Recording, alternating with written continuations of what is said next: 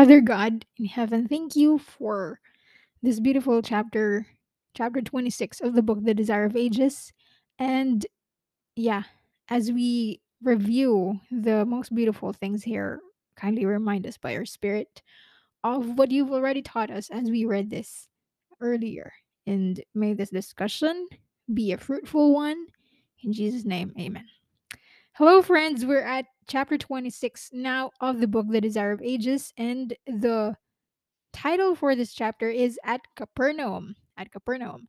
And you will find the whole chapter, the the what do you call that?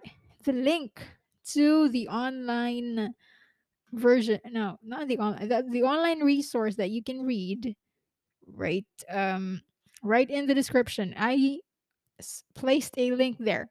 So the title, I mean, again, is a, at Capernaum, but the word for this episode that we have chosen, as you might have already read from the title of this episode, it's tender, tender. And there's a reason for that, of course. There always is a reason for that. But I would, Pastor David Asscherick actually, I think, chose the word control, and um, I couldn't remember, but someone also who i mean he might have read this or discussed this along with a friend and the other word choice was power right? And i also noticed as as i was reading this chapter that there were of course there was the emphasis of control because okay what happened in this setting is that i, I mean th- this is also one of the chapters in the desire of ages that doesn't have the you know this chapter is based on these verses because basically this is like a recap of everything but if there is but pastor david asscherick provided a um a, a i mean this uh he said that this was uh, most of the things that happened here happened in i mean you can read that in mark chapter 1 verses 21 to 39 i haven't read that i mean for the session but anyway the thing is it, was also featured here that you know the, this chapter featured the story of the demoniac. I mean the person who was possessed with um the evil spirit spirit and jesus uh, commanded that that evil spirit depart from the person. Now let's let's just uh, read a few of the opening paragraphs to set the stage for this. So at Capernaum, Jesus dwelt in the intervals of his journeys to and fro. So Jesus had been traveling with his disciples, and it came to be known as his own city, the, the city of Capernaum. It was on the shores of the Sea of Galilee and near the borders of the beautiful plain of Gennesaret, if not actually upon it. So it was a thoroughfare, it was a center, it was uh, a place where people traveling uh would would definitely pass by okay? And yeah. So it, it was adapted to be the center of the savior's work it says here in the book because it's uh, on the highway from damascus to jerusalem and egypt and to the mediterranean sea. So it was really a you know it, it was it was a central point. Okay, so it was a great thoroughfare of travel, and people from many lands passed through the city. So here, Jesus was able to reach those who are rich and poor, um, meet people from all nations and ranks, and the yeah.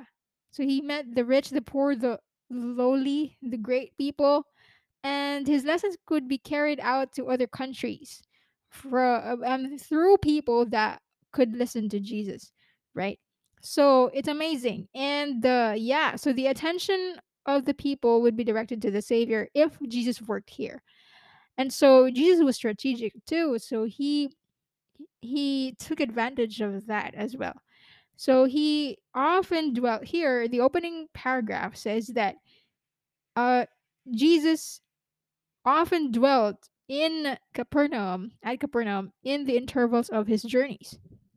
Now, now, it's interesting what, what made this so interesting to me and what made me use the word tender instead of control is that the chapter also emphasized how Jesus how Jesus acted I mean in front of the people.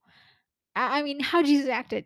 I mean not in front of the people in the sense that he doesn't act this way when he's not in front of people. He is consistent, of course. And I just wanted to emphasize that this is how he behaved, all right? So let me read the the best lines that I have gotten from here. Actually, there are so many. So here, um, Jesus had nothing to do with the various subjects of dissension among the Jews. So, in contrast to the Pharisees and the scribes and how they how they teach people, Jesus spoke with authority, and he doesn't he doesn't delve in in arguments and useless arguments and and, and I mean you know eh, not so significant matters. Okay, so he spoke as one with authority and he brought light upon the scriptures. And that's so amazing of him. Uh, his word shed a flood of light upon the teachings of the patriarchs and prophets, and the scriptures came to men a new revelation. To so everyone that was that listened to Jesus, you know, they they they had, if you will, aha moments while listening to him, because as opposed to the way the scribes and the Pharisees taught them, you know, Jesus was speaking with authority and he shed light. He shed light on the scriptures. Also, Jesus met the people on their own ground as one who was acquainted with their perplexities. Now, I'm quoting from the book. He made truth beautiful by presenting it by presenting it in the most direct and simple way. Yeah, his language was pure, refined, and clear as a running stream. His voice was as music to those who had listened to the monotonous tones of the rabbis.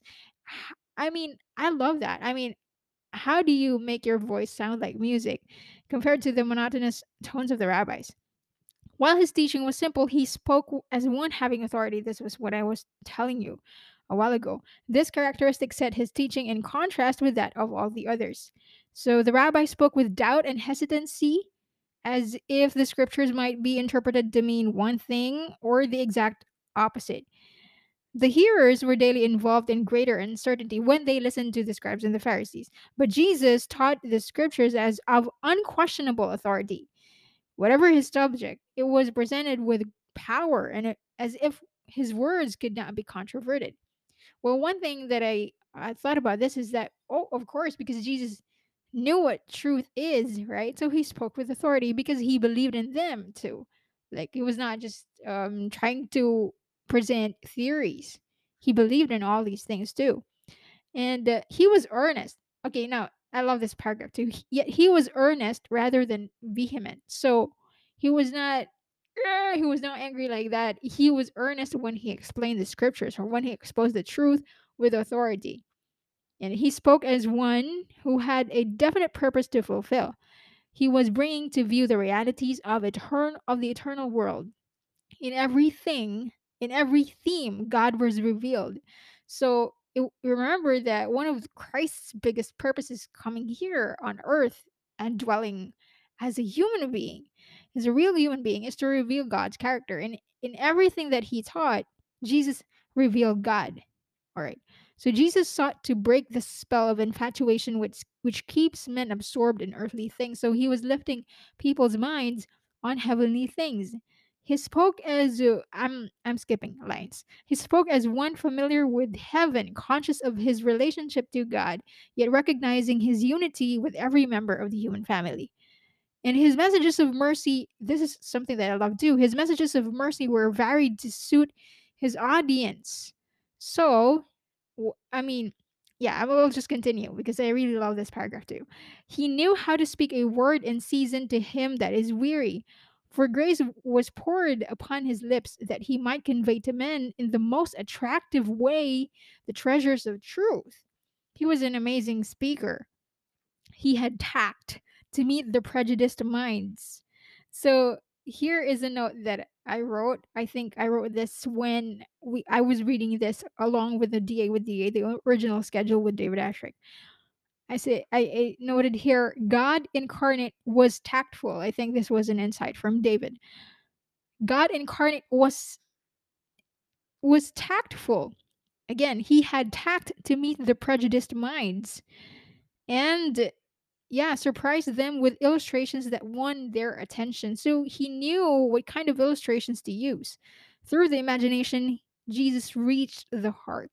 His illustrations were taken from the things of daily life, so they were relatable, right? So he knew what illustration to use depending on his audience. And wow, so so essentially Jesus was coming to people where they are, meeting people where they are, and that's amazing right? So he used the birds and the lilies, the lilies of the field, the the the seed, the shepherd, the sheep, everything that people can see in their daily surroundings. And every time they see these things, they would now remember Jesus' teaching about, uh, I mean, about heavenly things using these illustrations. And that's amazing.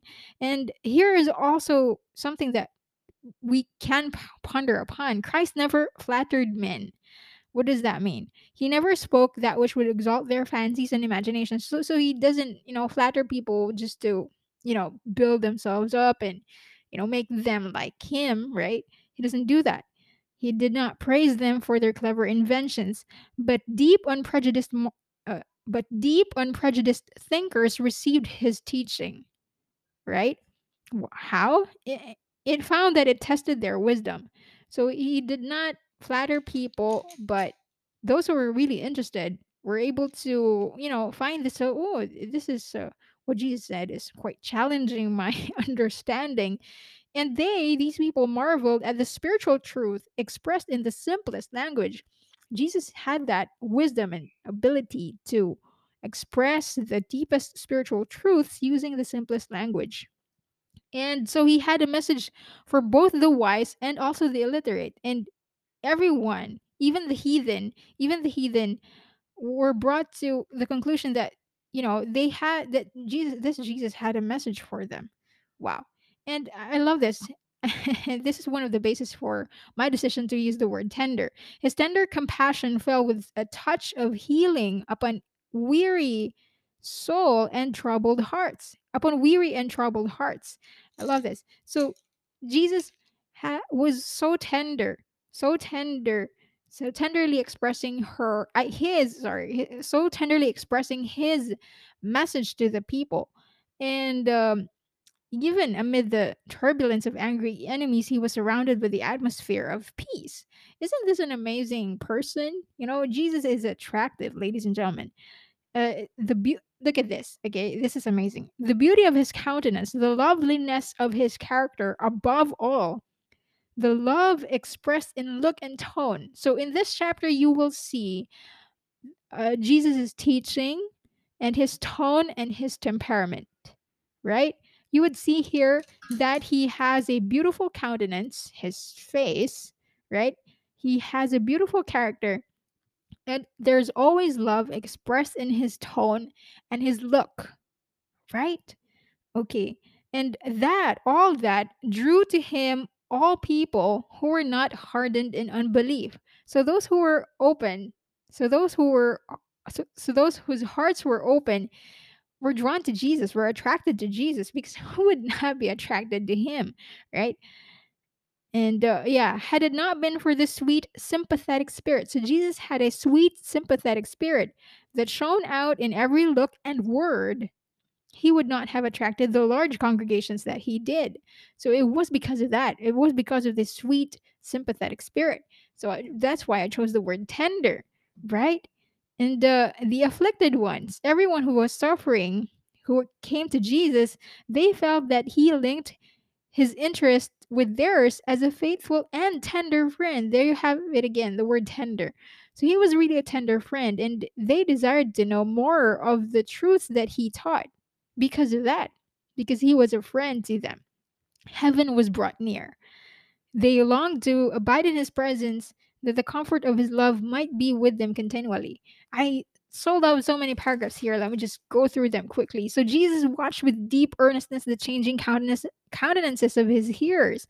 The faces that expressed interest and pleasure gave him great satisfaction. So, so when he, while he was teaching, he was observing the faces of his audience, and his countenance lighted up with joy every time he saw in them, in these people, hopeful subjects for his kingdom.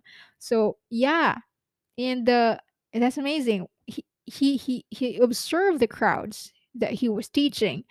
He marked the change of countenance, and when he saw that there are people who you know were called and they were called in forbidding so so they did not receive his words every time he sees those kinds of people when he saw men refuse the message of peace that he shared his heart was pierced to the very depths what a gentle savior right? Because he knows the cost of salvation and the cost of the gospel. So now now um the the second part of this is uh the the introduction of uh, this uh, the set i mean this event where jesus was uh invited in the synagogue to speak of uh, to, to speak all right? So he, there he spoke of the kingdom that he had come to establish.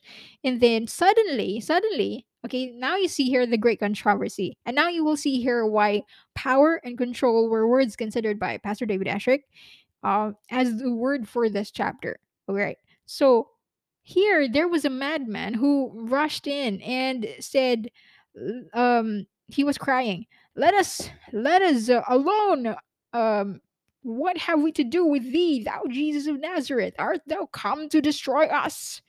I know thee who thou art the holy one of god. So that was what the demoniac said okay? So now there was confusion among the people. People were listening to jesus but there, there you have this and it was revealed here in the chapter that it was satan's purpose to I mean, to disturb, to disrupt the the work of Jesus. So yeah, so that's great controversy. And here, in the presence, it was said that in the presence of this person who was possessed by the devil, I mean, in the presence of Jesus, this person who was possessed by the devil found hope that he was before Jesus. He was before the one who could set him free, right? But here is a very interesting thing. Let me just read it. The demoniac partially comprehended that he was in the presence of one who could set him free. But when he tried to come within reach of that mighty hand, another will held him, another's words found utterance through him. The conflict between the power of Satan and his own desire for freedom was terrible. So he wanted to to to say to Jesus, "Please, um, help me, set me free." But then other words came out of his mouth because he was controlled by someone else. So he was controlled by someone else, and it's important to emphasize here that Satan is the one who wants to be in control, right? It was also emphasized in this chapter. Let me just read that right now that God does not control our minds without our consent. So it's the opposite. Satan wants control. Satan wants control. God doesn't. God does not control our minds without our consent. He God is the author of freedom. But Satan wanted to pervert that, you know, pervert that truth and and say that he's the one who gives freedom. but he's the one who actually wants to control people. So, yeah, so Jesus eventually of course cast out the devil and set the person free. But here is a backstory. This is so interesting. I really invite you to read for yourself. So, the secret cause of the affliction of that person who was possessed by the devil, by the evil spirit, the, the secret cause was his own life. He was fascinated by the pleasures of sin and he thought to make his life a grand carnival. So, he thought that his time could be spent in innocent folly, but once in the downward path, his feet rapidly descended. In- intemperance and frivolity perverted the noble attributes of his nature, and Satan took absolute control of him. So it started with a compromise. And then it drifted, he drifted down and down, and he went through a downward spiral, and Satan took absolute control of him. And his remorse came too late. So, yeah, so so this is what happens with everyone who would yield to the devil. Okay, so the fascinating fascinating pleasure of the early career ends in the darkness of despair or the madness of the ruined soul. So, yeah. And, and this same evil spirit is also working among the Jews here. And uh, yeah, yeah. And, and here's something interesting the condition of the Jewish people here, right? Those who were allowed, I mean, who allowed themselves to be controlled by the devil, their condition was more hopeless than that of the demoniac, for they feel they felt no need of Christ. Therefore, they were held fast under the power of Satan. So the demoniac had more hope because at least he knows that he wants to be freed, even if it was his fault to be in there um yeah but but he doesn't want to be in there anymore once he realized that ah, this is not what i signed up for right? So here is something so interesting as well. Uh, jesus was revealing to men the character of god and he was breaking satan's power and his he was setting his captives free. And so satan wanted to contend with that. He wanted to really win this great controversy. He wanted to make jesus life miserable by making the lives of other people miserable right? So for ages, Satan has been seeking control. It's amazing. And that's what's happening in the Great Controversy. Even now, that's what's happening. So, yeah. And the one thing, it's emphasized here that the Word of God is the one thing that, you know, it was by the Word of God that Christ overcame the wicked one. I mean, the the devil. And it was also the same thing that will keep us um, from the path that Satan wants us to be in and to keep us, I mean, make us overcomers against him. So, yeah, and, and it says here that history is repeating, all right? So, so Satan wants to wants to take our attention from God's word and uh, you know, just follow the traditions of men, right? And uh, yeah, it can lead to the downward spiral. Now, what I want to emphasize here in the last few minutes that we have is this that this hope that I really love too. It says here that, okay, when once the restraints of God's word and his spirit are rejected, when we, re- we reject, when we reject the warnings, uh, it, no man knows to what depths of degradation he may sink. Really. Secret sin or master passion may hold him a captive as helpless as was the demoniac of Capernaum. Yet his condition is not hopeless. This is what I love here, too. His condition is not hopeless. The means by which he can overcome, or we can overcome the wicked one, is that by which Christ overcame the power of his word. So, this was what I emphasized a while ago that, yeah, we can overcome by the power of his word. God does not, okay, here it is again. God does not control our minds without our consent. But if we desire to know and to do his will, his promises are ours. Yeah, ye shall know the truth, and the truth shall set you free if we so desire. If any man willeth to do his will, he shall know of the teaching. So anyone who wants to, who wills to, will know. Though through faith in these promises, every man may be delivered from the snares of the error and the control of sin. So sin is controlling, right? So within it is packaged death. Right. So every man is free to choose what power he will have to rule over him. And that is a fact. We all have the freedom of choice. None have fallen so low. This is a promise now. None have fallen so low, none are so vile, but that they can find deliverance in Christ. The demoniac, in place of prayer, could utter only the words of Satan, right?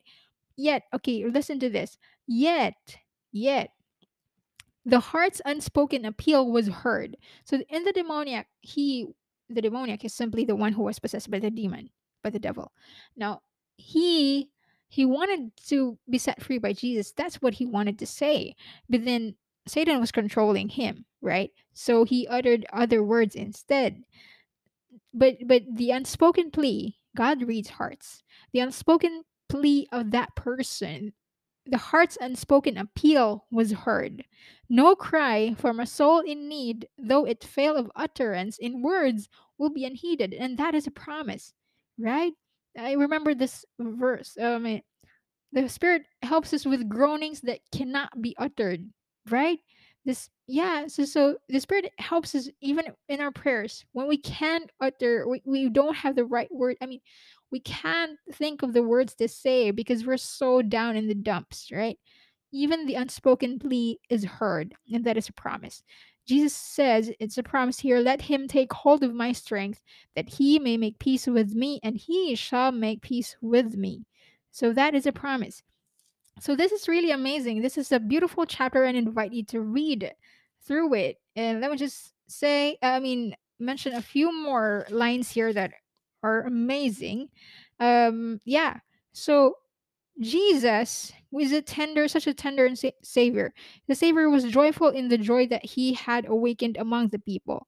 Right when when he healed them. All right. So so here you see Jesus laboring. I mean, he was ministering to the to the to this uh, to this demoniac in particular and before that he was ministering to people he was healing them teaching them and after this uh, demoniac episode there also he healed peter's mother and after that even after that he was healing people multitudes of people were just coming to him and so yeah it says here not until the last sufferer had been had been, relieved did Jesus cease his work. Not until the Last Supper. So everyone, like he finished everyone. I mean, he he finished the line. I mean, he taught every. I mean, he healed everyone that was lining up for his healing. Right. So, but even then, there's something that I love here too. Even then, so so it went. I mean, that was it took so long, right? So they they were able to rest late, okay? But then here's one thing that's so nice and important too. The long and exciting day was past and Jesus sought rest because he's human, right? Okay. But while the city was still wrapped in slumber, the Savior, rising up a great while before day, went out and departed into a solitary place and there prayed. So you see that even if he slept late, right? He would he did not fail to wake up and just, you know, even I mean, even while the people are still sleeping, his disciples are still sleeping, when everything was still quiet, he went to the mountain to a solitary place, and there he prayed. He did not fail in his communion with God because with the Father, because that is to him so, so important, especially with the work that he's doing right now. He really needs that strength. All right. So that's amazing. Now, now the last thing here is that okay, while so many people are being drawn to Jesus, the last emphasis here, which also re-emphasizes the word tender, is that Jesus, okay, so so so and the the disciples were now excited about about the reception of the people from Capernaum. In other cities they were rejected. Okay. So now they hope that okay, um maybe maybe in Capernaum we could see people who will support the new kingdom. Uh, Remember that the context of the new kingdom that they were looking for is a kingdom that will you know something that's a physical kingdom a, a i mean an earthly kingdom right that will overthrow the roman power that was still what they're thinking about but jesus said okay they were surprised about jesus response jesus said i must preach the kingdom of god to other cities also for therefore i am sent. So here the reason is expounded here. It says that Jesus did he, he was not satisfied to attract attention to himself merely as a wonder worker or healer so he wanted to prevent the thought. I mean people were clamoring to come to him because they wanted to be healed and here's a wonder worker and he doesn't want people to be blindsided by that you know by, by that thinking that he's just that that jesus that he is just a wonder worker or a miracle, miracle worker because that will you know that will keep them from realizing his real his real mission right? So and he doesn't want the homage that the world gives to position wealth or talent because people are looking up to him like that now at this point. And he's amazing. So it says there here that um the life of jesus there was no noisy disputation no ostentatious worship no act to no act to gain applause ever witnessed. He was the sun of righteousness that, that did not burst uh, right then and there noonday. Okay, he is quietly and gently like the daylight, breaks upon the earth, dispelling the shadow of darkness. So that's Jesus. That's tender. That's amazing. And we will now close this chapter because we the anchor recording is not gonna finish. I hope that you would read the the whole chapter, right? Because it's amazing. Jesus is tender, Jesus will heal, Jesus will deliver. He's a tender savior. Let's pray. Jesus, thank you so much for being a tender savior. Thank you, Father, for sending your son Jesus. And if we are in a place right now where we need help, help us to come to Jesus just as we are because he will eventually deliver us. In Jesus' name we pray. Amen.